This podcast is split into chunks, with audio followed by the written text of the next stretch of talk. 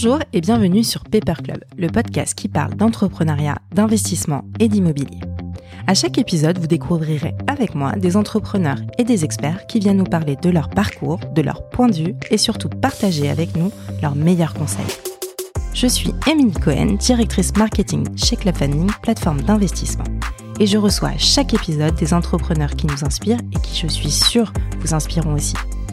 Retrouvez à la fin de l'épisode l'opportunité d'investissement de la semaine sélectionnée par nos équipes. Bonne écoute et bienvenue dans le club.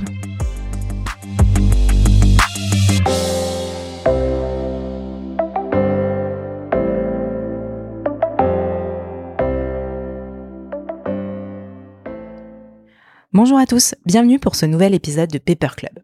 Aujourd'hui, je reçois Benoît Mignot, entrepreneur et acteur incontournable de l'immobilier à Reims. Digne héritier des bâtisseurs d'antan, Benoît élabore depuis plus de 20 ans des immeubles de centre-ville dans la région de Reims où il fait bon vivre et investir. Benoît est un homme d'affaires qui a su se faire un nom dans le milieu et dans sa région. Un entrepreneur autodidacte qui nous parle de ses passions. Je vous laisse les découvrir dans cet épisode. Bonne écoute Bonjour Benoît.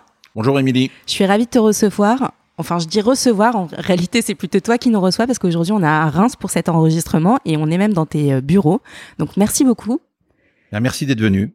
Eh ben, écoute, on va commencer euh, cet épisode. Euh, je sais que ceux qui nous écoutent, nos auditeurs, euh, il y a des investisseurs et donc les investisseurs de Club Funding te connaissent bien parce que Mignot fait confiance à Club Funding depuis déjà 2017. On a d'ailleurs financé plusieurs projets sur la plateforme que j'ai eu la chance de visiter ce matin rapidement.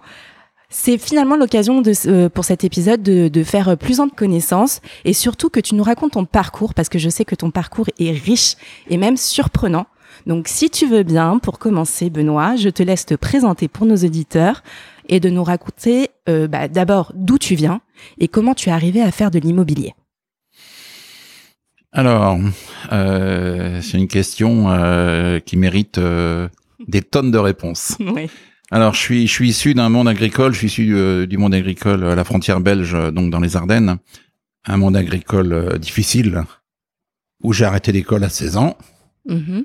Donc on m'a demandé si je voulais reprendre la ferme, j'ai dit non.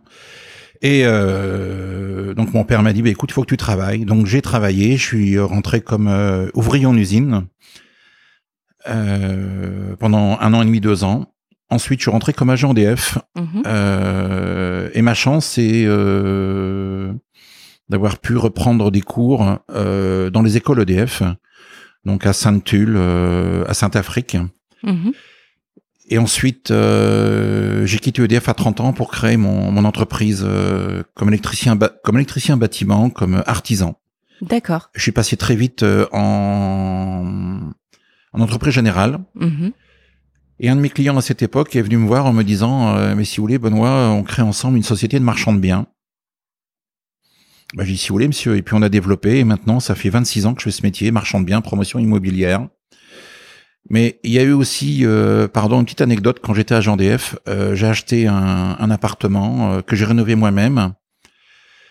Euh, et là, j'ai découvert une passion pour ce monde, une passion pour ce monde de l'immobilier, qui est très mhm. proche du monde de la terre, puisqu'avec mes parents, on construisait des bâtiments agricoles. Ouais. et cette passion de, de, de construire, elle est, elle était en moi, elle était sous-jacente, et je l'ai révélée à travers ce métier. Mhm. Et d'ailleurs, il y a, y a, Paul Valéry qui a dit euh, l'acte le plus complet est celui de construire, et je le vérifie tous les jours. Et d'ailleurs, pas que dans la construction immobilière, il y a construction de sa famille, dans la construction de la société en général. Mhm.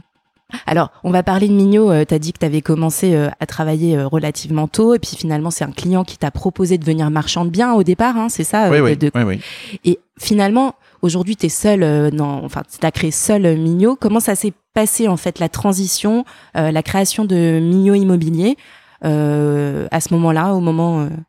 Alors, la, la transition s'est faite après la crise des subprimes en 2008-2010, mhm. euh, où le métier de l'immobilier euh, s'est arrêté complètement. Mhm.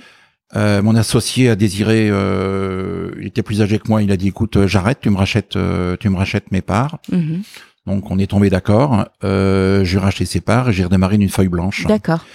dans une période extrêmement difficile. Et j'ai analysé le marché. D'ailleurs j'analyse encore aujourd'hui, mais à cette époque un petit peu plus précisément. Et qu'est-ce qui va bien quand tout va mal? Euh, Qu'est-ce qui va bien quand tout va mal? C'est le luxe et le low cost. Donc j'ai eu euh, la chance de pouvoir acquérir un bien en hypercentre de Reims. Mhm.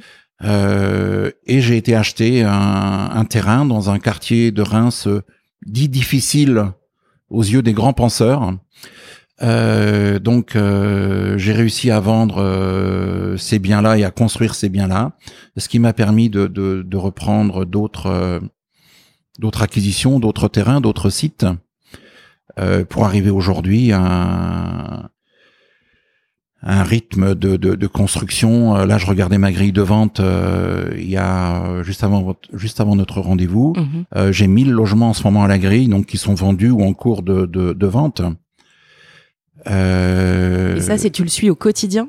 Oui, oui, je le suis au quotidien, mais j'ai la chance d'être entouré par euh, par des cadres, mhm. euh, dont un qui a redémarré à zéro avec moi, puisqu'on a on a agencé euh, des bureaux d'une grande marque de mobilier mhm. euh, un samedi matin, et le lundi matin, on mettait en route tous les deux cette structure, mmh. redémarrage à zéro. Et alors, Aujourd'hui, tu es un acteur incontournable de Reims. Euh, pourquoi avoir choisi Reims? Parce que t'es pas né ici, si je peux me permettre. Pourquoi Reims? Alors, un acteur incontournable, moi, je ne le sais pas. Mais moi, je te le dis. Merci. Alors, je ne sais pas ce que c'est. Euh, est-ce que c'est mon physique ou c'est c'est l'ampleur de mon entreprise Je ne sais pas. Euh, Aujourd'hui, Reims, Reims, un concours de circonstances où j'ai été muté d'EDF de Charles Velmézières à Reims euh, sur une opportunité assez particulière. Mm-hmm. Et j'ai découvert la ville de Reims. Euh, J'avais 22 ans, je suis arrivé à Reims le 11 mai 1982. Et pour moi, Reims, c'était Manhattan. J'en fais sourire beaucoup, mais c'était Manhattan. Voilà. Et j'ai appris. Et comme j'aime apprendre, j'ai appris vite.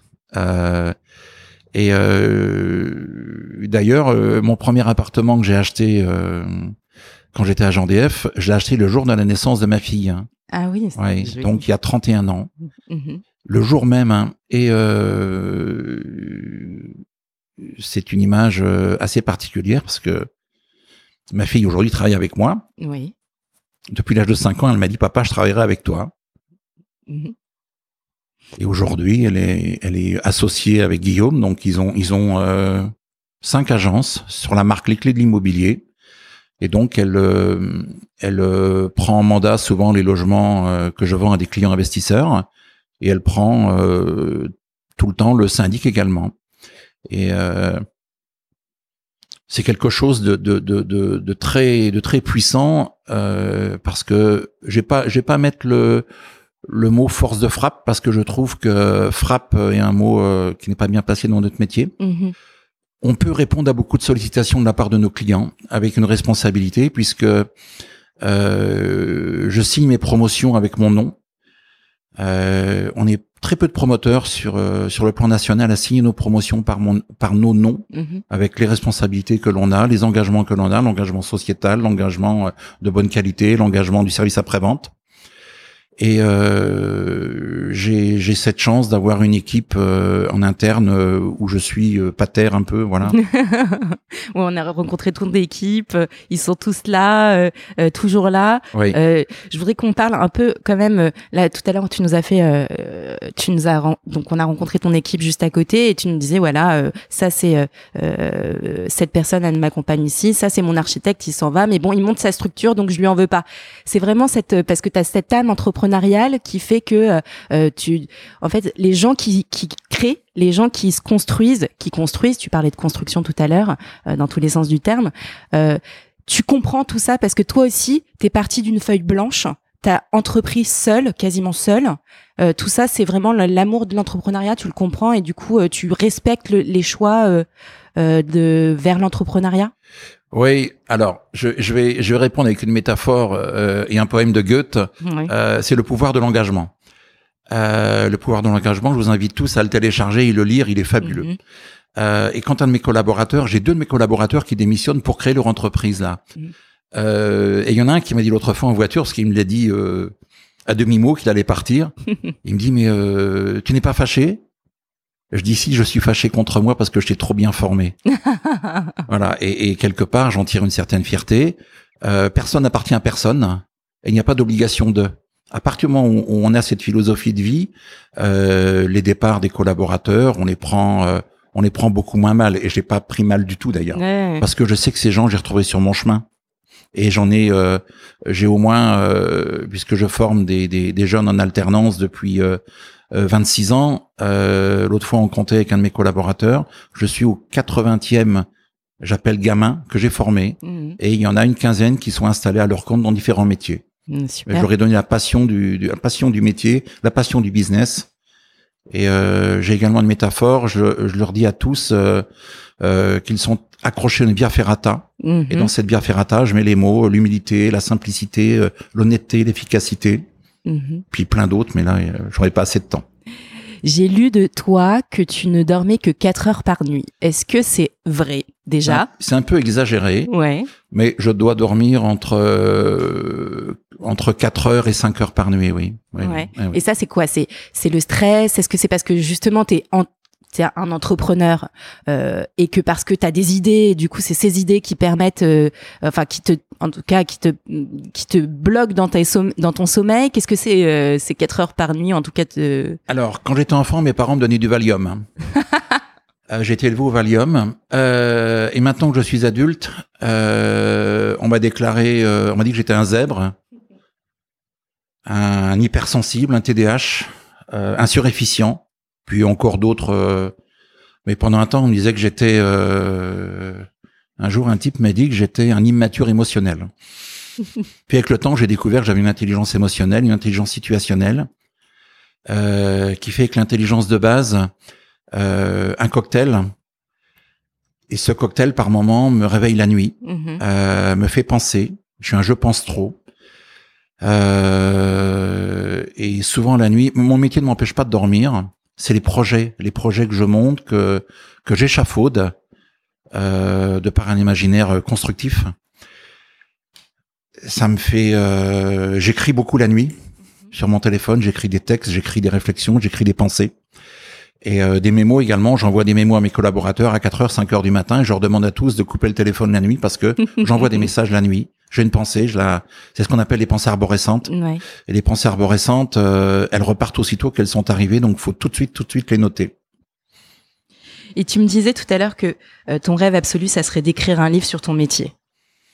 À mon rêve, non, c'est l'un de mes rêves absolus. oui, t'en as plusieurs. ouais, ouais, Alors mon rêve absolu, c'est qu'il y ait moins de misère dans le monde. Mon rêve absolu, sur Reims, on vient de vivre un drame avec des gamins, enfin des gamins qui se sont battus avec des couteaux. Euh, mon rêve absolu, c'est d'initier nos enfants à une plus grande philosophie de la vie, mhm. moins d'agression. Mhm. Euh, ça, c'est mon rêve absolu. Après, euh, un livre sur ma vie, euh, il y a euh, il y a un, producteur très connu euh, qui veut écrire un livre sur ma vie, enfin qui veut faire réaliser quelque chose sur ma vie, un film. Euh, je ne veux pas. Euh, je lui ai dit on fera le scénario, quand je serai plus là, tu le feras si tu veux. euh, parce que la passion que j'ai m'emmène dans plein de domaines. Et derrière, il y a une œuvre, euh, derrière moi, il y a une œuvre de Romero Brito que je suis allé acheter à Miami un jour. Je l'ai vu sur un catalogue, je suis allé acheter à Miami, alors que je parle pas un mot d'anglais. J'ai pris l'avion, je suis parti euh, trois jours. J'ai acheté, il est revenu un mois après, et c'est une œuvre qui me suit tout le temps. Alors, tu es un grand passionné d'art, euh, tu me permets euh, d'en parler euh, parce que tu me cites cette magnifique œuvre que j'ai juste en face de moi. Euh, tu es un passionné d'art, est-ce que finalement l'immobilier, c'est pas de l'art en soi? Alors, l'immobilier, pour moi, euh, alors de l'art, de l'art en tant que tel, puisque les architectes sont des artistes. Mm-hmm. Euh, et euh, je, mets des œuvres d'art dans mes halls d'entrée. Ouais, ça y paraît. Je mets, je mets des poèmes dans les œuvres d'entrée. Là, on a mis le poème de Goethe dont je viens de parler, mais on a mis euh, euh le poème, des poèmes de Rimbaud, on a mis des poèmes de Jean d'Ormesson, Le Train, que mhm. j'invite tout le monde à, à, aller chercher ce poème. Et là, on vient de, de, de lancer un concours de poésie. Euh, et les dix gagnants, on a reçu 170 poèmes en un mois. Euh, c'est adressé à tout public et on a eu beaucoup d'enfants qui nous ont écrit. Et en récompense, j'offre euh, un livre, euh, le concours de, pardon, j'offre un livre euh, à chaque personne qui nous ont envoyé un poème. Donc j'offre le recueil de poésie de Georges Pompidou. Et j'offre également aux gamins un livre de Tar Benjeloun, mhm. La philosophie pour enfants. Super. Mais d'où vient cette passion? De, de l'art et de l'immobilier, tu en as parlé, mais surtout de l'art. Est-ce que c'est quelque chose que tu avais dès le début ou c'est vraiment en faisant de l'immobilier, tu t'es intéressé aussi à, à l'art euh, euh, Comment c'est venu? C'est mon éducation. J'ai pas été élevé par mes parents, j'ai été élevé par une de mes tantes. D'accord. Euh, Celle-ci m'a donné la passion euh, d'une lecture euh, un petit peu différente de la vie Mhm. et un petit peu différente sur les objets. Et notamment, j'ai reçu une, une culture religieuse très poussée. Et euh, là, en ce moment, je suis sur un projet, euh, le sacré et l'art contemporain. Ok. Euh, et aussi, comment ça m'est venu ben, C'est un petit peu une forme d'art-thérapie. Mhm. Beaucoup d'œuvres qui sont ici. Je vous ai montré il y a quelques instants la photo d'un d'un d'un ouvrier d'usine Oui, pour laquelle j'ai craqué et je l'ai mise dans, et j'ai j'ai mis cette photo dans un dans un dans un ascenseur et je dis à mes clients qui la trouvent peut-être pas tout le temps belle la photo est belle mais le l'ouvrier qui est en bleu de travail eh ben euh, euh, certaines personnes euh, dénigrent euh, son allure et, et son statut. Et moi, je leur dis, si vous êtes dans l'ascenseur, c'est grâce à lui, parce que ce Mhm. monsieur était fondeur, euh, fondeur euh, dans une usine dans les Ardennes. Magnifique. Il est fondeur d'ailleurs. Il J'en parle au passé toujours parce qu'il est contemporain. Il est là, oui, Ouais. bien sûr. Et alors, toi, quand tu parles de ton métier et, euh, et des actifs que tu construis, tu parles d'art de vivre. Euh, donc, on va revenir sur l'immobilier si tu veux bien et Oui. qu'on reparle un petit peu de Mignot. Tu le disais tout à l'heure, euh, le positionnement de Mignot Immobilier, c'est vraiment l'ADN, c'est le haut de gamme, le grand standing. Oui. Est-ce que euh, aujourd'hui, tu as des axes de développement euh, qui t'animent? Est-ce que tu as envie de faire autre chose? Même pourquoi pas, je sais que tu es à Reims, mais tu es en train de, de, de, de faire de l'immobilier aussi dans d'autres régions, un développement euh, géographique. Quels sont les axes de développement de Mignot Immobilier? Alors, l'axe de développement, euh, c'est intégrer trois de mes collaborateurs déjà au capital de la société pour mon développement. Les cadres, les cadres, je les intègre au capital, je les Mhm. responsabilise. Et l'axe de développement, euh, c'est là où je prendrai du plaisir, euh, parce que je n'achète pas pour acheter.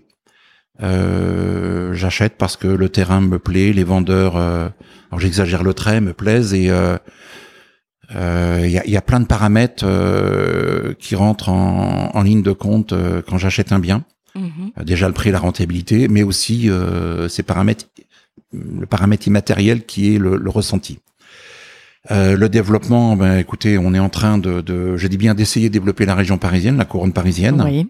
Donc on est en train d'implanter euh, une structure en région parisienne.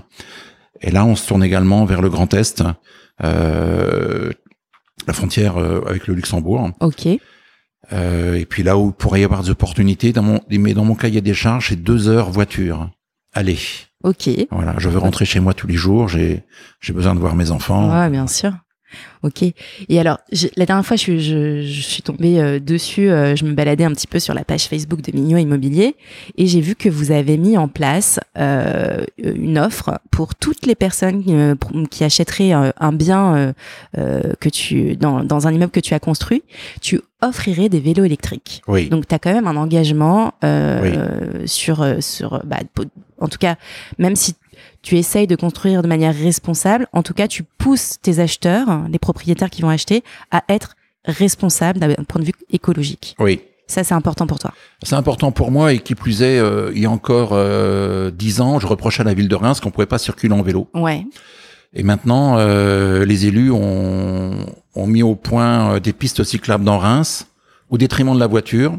Alors tous les tous les conducteurs de voitures râlent, Euh, moi le premier.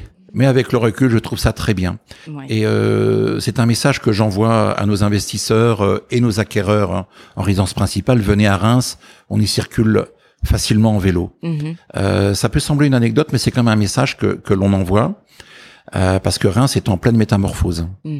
Mais quand je dis en pleine métamorphose, euh, métamorphose, pardon, c'est assez incroyable. En, en, en 7-8 ans, la ville a pris prend une ampleur. Et je vous parlais tout à l'heure du TGV à 42 minutes de Paris. euh, c'est fabuleux. Ouais, C'est fabuleux. Tout à fait. Et alors, je vais aller plus loin dans cet engagement euh, de euh, d'éco-responsabilité. Euh, Est-ce que toi, tu, quand tu vas construire un immeuble, tu fais aussi attention à ce genre de choses? Oui. Ouais. Oui. Ouais. Euh, C'est-à-dire que moi, quand j'ai vu les, les, les nouvelles normes, la RT 2012 arriver il y a quelques années, euh, beaucoup, beaucoup euh, de mes confrères euh, réfuter un petit peu ces normes. Moi, je suis très content puisque je suis un, euh, je suis issu du monde des travaux. Et euh, quand je voyais la manière dont on isolait certainement et souvent les, les, les logements, alors que maintenant c'est contrôlé, euh, moi je trouve ça fabuleux. Et on va aller vers l'immeuble passif, c'est bien. L'immeuble bois, je ne sais pas. Ouais. Jamais des réserves par rapport aux, aux, fournitures euh, de matières premières, donc le bois. Ah, pour, pourquoi? Ben Parce que euh, la, la, forêt française ne pourrait fournir que 30% de nos constructions. Bien sûr. Euh, et euh, c'est, euh, si vous voulez, il y a, y, a, y a 5 ou 6 ans, on nous a imposé le gaz, des chaudières gaz dans, nos, dans, dans tous nos appartements. Euh, et on a vu qu'on nous imposait des chaudières dans un appartement qui faisait 20 mètres carrés euh, ben, cette chaudière, euh, il y, a, y, a, un coût d'entretien, il y a une location d'un compteur gaz, et je trouvais ça aberrant. Donc là maintenant c'est tout électrique, mais on refait, on refait tout électrique. Mm-hmm. on, on, est obligé de, de, suivre des décisions. Euh, je vais peser mes mots euh, de grands penseurs, euh, mais qui par moments ne sont pas dans la logique du terrain et de, de, de dans, dans, la logique du, du bien-être et aussi dans, dans, une logique économique. Mm. Euh, tu me parlais tout à l'heure de ta première acquisition quand tu étais euh, chez EDF. Euh, Est-ce que tu, tu as, parmi toutes les acquisitions que tu as faites, une préférée ou alors une préf... Enfin, peut-être c'est difficile de choisir. Je sais, à chaque fois, je, euh, les, les, les, personnes que je reçois, ils, a, ils arrivent pas tellement à choisir parce que toutes sont belles, j'imagine. Toutes les acquisitions sont belles. Mais est-ce qu'il y en a une dont tu te souviendras toujours? Oui, euh, c'est l'une de mes premières très grosses acquisitions dans Reims, un immeuble mhm. mythique euh, un immeuble mythique euh, où euh, j'ai je rends service. Il y a un adage qui dit rends service, le reste viendra. Mm-hmm. Et je tends la main à, régulièrement à des gens. et une personne à qui, à qui j'avais tendu la main à un moment donné de notre vie s'est trouvé être le, le, le, le commercialisateur de cet immeuble. D'accord. Et il m'a appelé, il m'a dit Benoît, écoute, j'ai un immeuble à vendre sur Reims, c'est cet immeuble-là. Euh, je lui ai dit écoute, euh, je peux le prendre. Il m'a dit Benoît, tu n'as pas les moyens. Je lui ai dit écoute, euh, il y a un monsieur qui est venu me chercher pour faire de l'immobilier et lui a les moyens. Et donc on a acheté cet immeuble et euh, quand je passais devant, je n'osais pas le regarder de peur que mes concurrents me voient le regarder. voilà, c'est quelque chose de, de, de et quand je passe euh, de nouveau devant, puisqu'on l'a réhabilité il y a 20, 20, euh, ans, 21 ans maintenant, euh, je pas dit que j'en suis amoureux, c'est pas le mot, mais euh, euh voilà. Oui, il y a de l'affect parce que c'est un des premiers. Oui, oui, oui, oui, oui. Eh ben, il y a une, il y a une citation de René Char qui dit "Ne va pas où le chemin te mène." Crée ta voix et laisse une trace. Mhm. Et ça, c'est une trace de, de, de mon passage, euh, ben, mon passage dans la vie. Hein, euh, et euh, oui, tous les immeubles que tu construis finalement. C'est oui, oui, oui, oui, bien sûr, bien sûr. Est-ce qu'il y a d'autres projets euh, qui te tiennent à cœur? Euh, Là, je sais que tu en as plein dans le pipe. Est-ce qu'il y en a un dont, dont tu aimerais nous parler aujourd'hui? Alors, celui dont je voulais parler, il est hors métier. Ouais. je viens d'acheter un immeuble. Mm où je vais mettre à disposition d'une association qui sert des repas au SDF euh, un plateau de 200 mètres carrés pour qu'ils puissent y installer les cuisines et stocker. Voilà, ça c'est mon projet qui me tient à cœur, mais il me tient à cœur depuis des années. Et puis après, dans le business, on va revenir au business quand même. Euh, oui, j'en ai un qui, qui me tient à cœur, euh, euh qui est une euh, qui est euh, c'est un immeuble dont je rêvais il y a euh, il y a 20 ans mhm. quand je passais devant quand j'étais agent DF et il y a euh, et après quand j'étais artisan je passais devant avec ma camionnette je disais waouh il est beau cet immeuble. Mhm. et là je viens de l'acheter. Enfin j'ai signé un compromis et je vais y transférer mon siège. Un rêve devenu réalité. c'est un rêve de toute façon il faut rêver dans la vie parce qu'une vie sans rêve on s'ennuie un peu et euh, euh, un rêve, plus un rêve, plus un rêve, cela peut devenir continuer à rêver. Cela peut arriver, pardon, continuer à rêver. Donc voilà, oui, ça c'est, euh, j'ai un superbe immeuble en hypercentre. Ce qui est hyper important également dans ton dans ton métier, et c'est toi-même qui le dis, c'est le réseau. Oui. Tu as dit que tu t'es construit aussi un réseau. Alors dans ce métier, il faut avoir du flair, je te cite. Hein il faut avoir du flair, mais il faut aussi avoir du réseau. Comment tu as fait pour construire ton réseau alors que tu partais finalement bah, de zéro? Alors, je, je, la semaine dernière, on était en séminaire avec euh, trois de mes cadres, mhm. Et euh, sur les slides était marqué l'après Benoît. Qu'est-ce que ça veut dire? Et là, j'ai rebondi dessus. Euh, et tout au long du séminaire qui a duré quatre jours, je, je leur ai dit n'oubliez pas de donner, n'oubliez pas de rendre service, Mhm. Euh, parce que le réseau, le réseau, euh, c'est une image un peu concise, mais se fait, se fait en étant à l'écoute, des gens. Et l'adage qui dit rend service, le reste viendra. euh, c'est pas moi qui l'ai inventé, c'est pas moi qui l'ai mis au, qui l'ai, euh, qu'on a la primeur tout du moins. Euh, le réseau, le réseau, euh, ben, c'est s'intéresser à l'humain. Mhm. Puis après, euh, les portes s'ouvrent, ou tout du moins les gens, les gens euh, pensent à vous euh, quand quand ils ont un bien à vendre ou quand quelqu'un veut acheter. euh. alors ça paraît simpliste comme ça, mais euh, c'est c'est en permanence euh, une manière d'être qui est chez moi naturelle. Mhm. Et Mhm. par rapport à mes collaborateurs, je leur dis donner, donner, aider, écouter. Euh, allez vous investir. euh, vous savez, ce ce n'est pas pour rien que les grandes écoles, euh, quand les quand les cursus scolaires, ils ont ils ont euh, dans leur euh, avec leur diplôme, ils ont une expérience souvent en mission humanitaire. Mhm. C'est pas pour rien. Parce que euh, ce que je peux reprocher certainement à certains surdiplômés, c'est la certitude, la suffisance. Mhm. Alors que quand on côtoie, euh, je dirais, euh, les gens qui sont dans le besoin, il y a des gens qui ont qui sont dans le besoin parce qu'ils n'ont pas tout le temps eu de la chance. Eh ben ça remet un- ça remet euh, la balle au centre, comme je dirais pour parler communément. Mhm. Voilà. Et donc le réseau, euh, il est là autour de nous. hein. Il y a qu'à il y a qu'à se servir. Hein. Ouais. Alors j'exagère, mais euh, c'est quand même ça. Tu œuvres beaucoup pour les autres et d'ailleurs tu m'en parlais euh, tout à l'heure Hum. pendant euh, qu'il y a eu euh, bah, la crise sanitaire, le premier confinement, tu as organisé une ronde pour donner à manger Oui. à des étudiants de Reims. C'est important pour toi ces engagements là que tu as, tu d'aider les d'aider les autres. euh, Oui, oui, oui, oui. oui. Bah, si vous voulez, je, je ne, je ne pouvais pas rester chez moi masqué, euh, peur de cette catastrophe qui nous arrivait, mhm, euh, puisque je parraine une association qui sert des repas et j'avais des retours comme quoi il y avait des étudiants confinés, souvent des étudiants étrangers confinés dans les crousses, mais sans, sans cuisine, sans moyens. mhm. Donc j'ai dit, euh, j'ai fédéré 35 bénévoles et puis on a livré, euh, on a livré euh, à l'occasion de huit de huit services différents euh, entre 200 et 500 repas, mais des doubles repas et Mhm. puis aussi des, des, des sacs de victuailles à côté.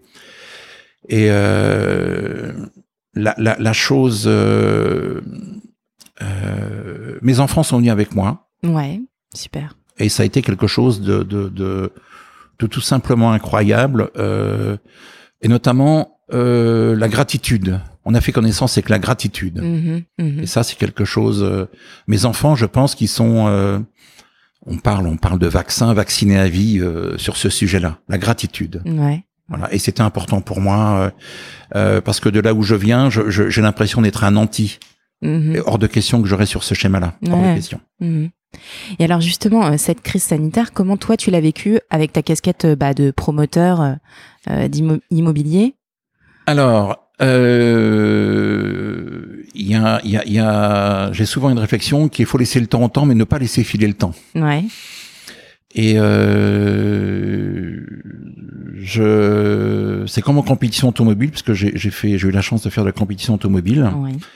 Celui qui est, qui est devant, faut attendre le bon moment pour le doubler. Mhm.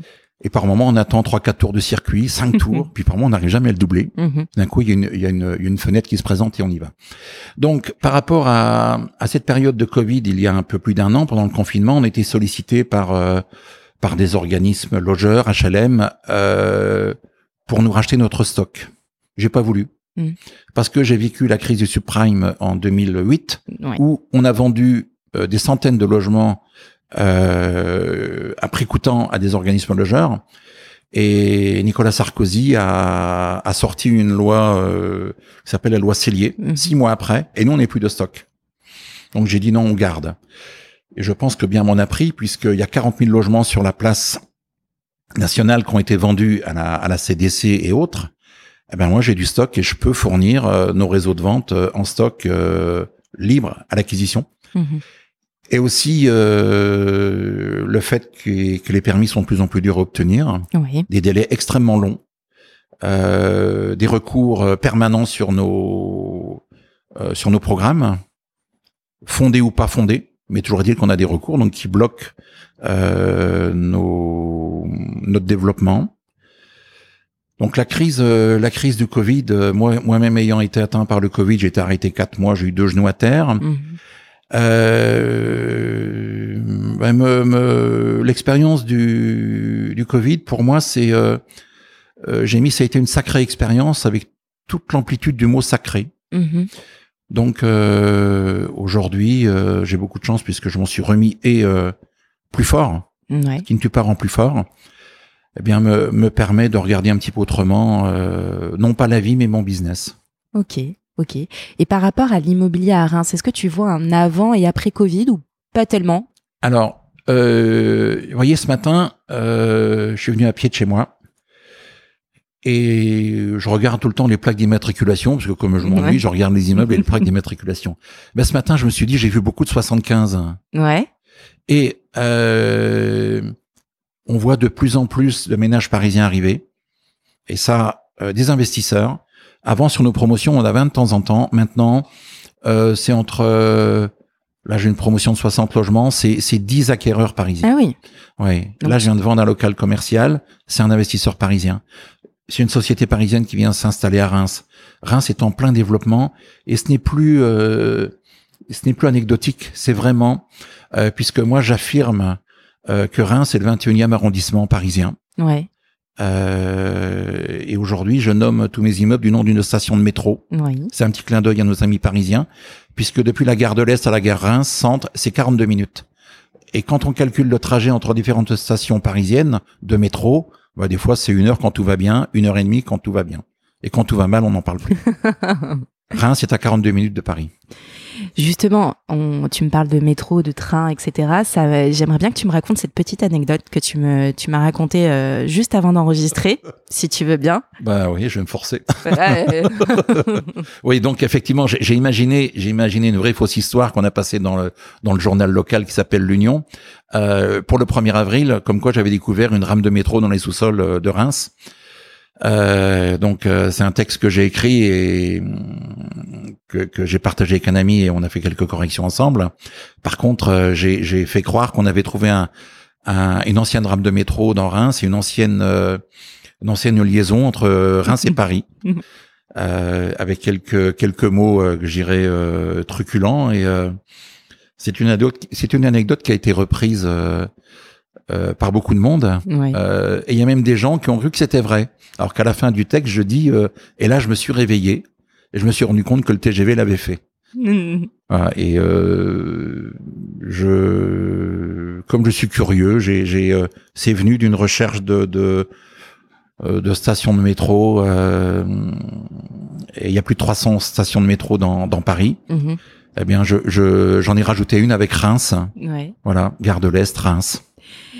Pour nos auditeurs, je me ferai une joie de vous partager le texte que euh, Benoît euh, nous a euh, transmis, envoyé, parce que c'est un super texte et on s'est beaucoup amusé à le lire et c'est super bien écrit, si je peux me permettre de te euh, féliciter. Vous allez me faire rougir. Non, c'est pas le but. si, si, si.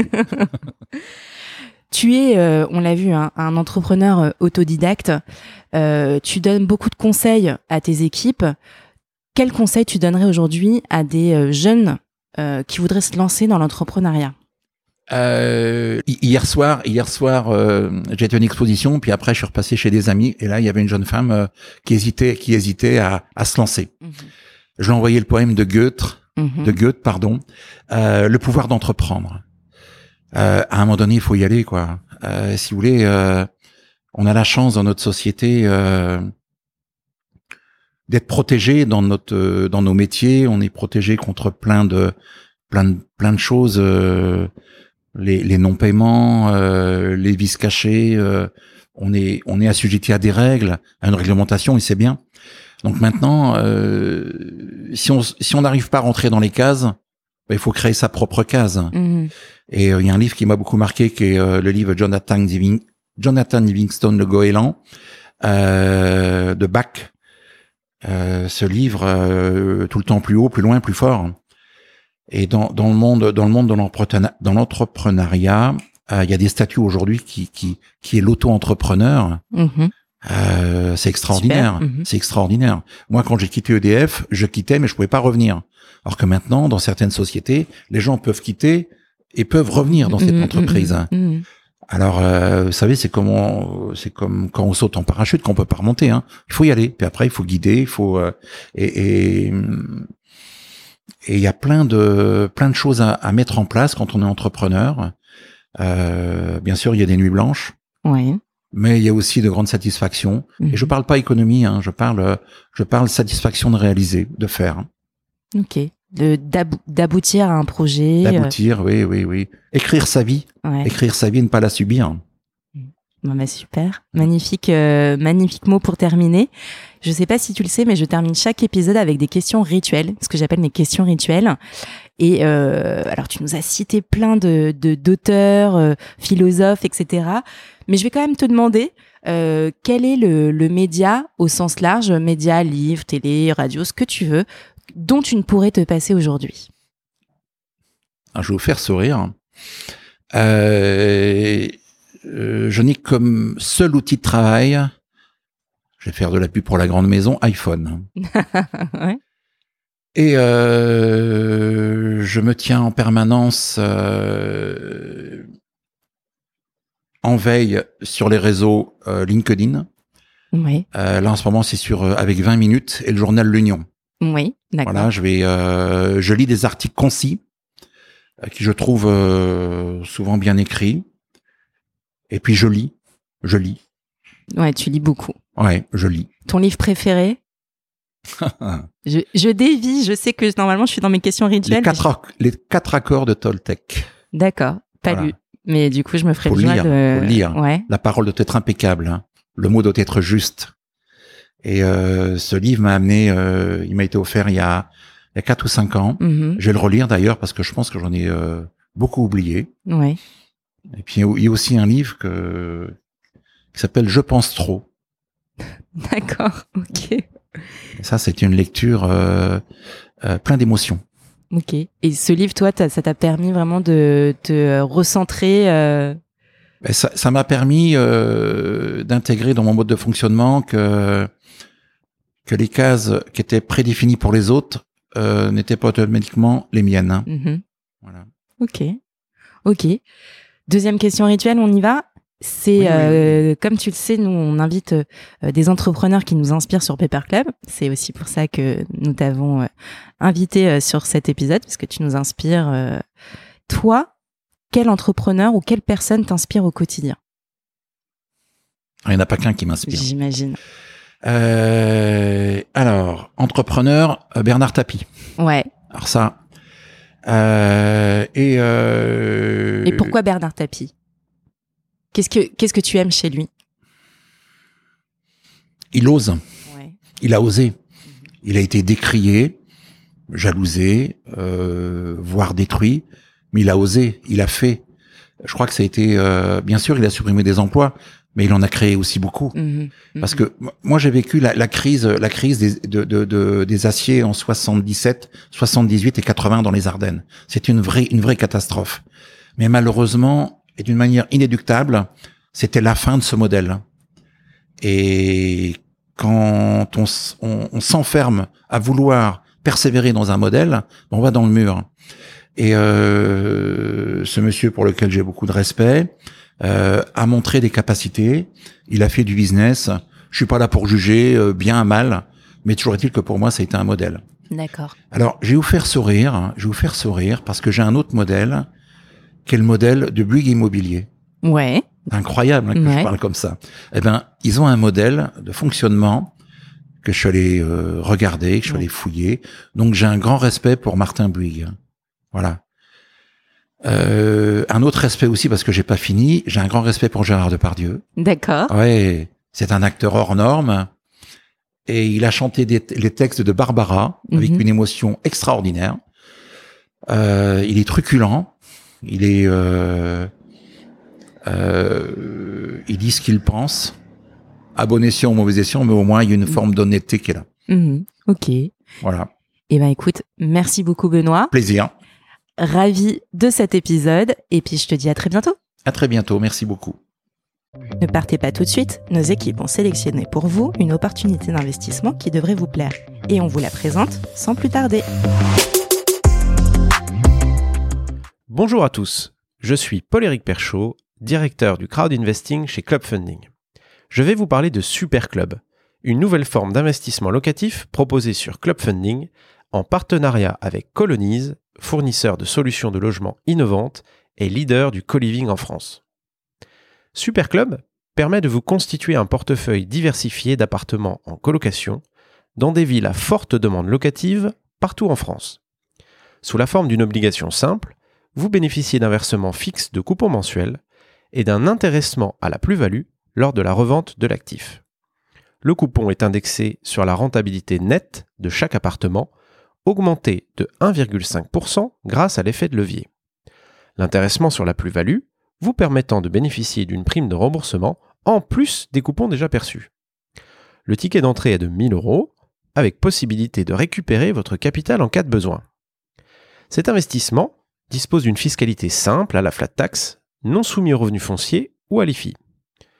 Le sous-jacent est donc constitué d'appartements entre 80 et 120 mètres carrés qui pourront accueillir entre 3 et 6 colocataires. Chaque appartement est méticuleusement sélectionné par nos équipes et celles de Colonise et fait l'objet d'un réaménagement adapté aux goûts et aux besoins des étudiants et jeunes actifs. L'emplacement étant primordial, il se situe systématiquement à moins de 10 minutes à pied des transports en commun et proche des grands pôles universitaires et bassins d'emploi. La gestion locative, clé en main, est intégralement assurée par Colonise. Superclub vous permet donc de bénéficier des avantages de l'investissement locatif sans contrainte. Pour rappel, le rendement n'est pas garanti, les offres de financement participatif comportent des risques, notamment le risque de perte en capital et d'illiquidité. Rendez-vous chaque semaine sur clubfunding.fr pour découvrir les opportunités Superclub. Merci d'avoir écouté cet épisode de Paper Club réalisé en collaboration avec Cosa Vostra. Si vous avez apprécié ce podcast et vous souhaitez découvrir nos opportunités d'investissement, je vous invite à vous abonner, à le partager, à le commenter ou même encore à le noter sur votre plateforme de podcast préférée. À très bientôt pour un nouvel épisode de Paper Club.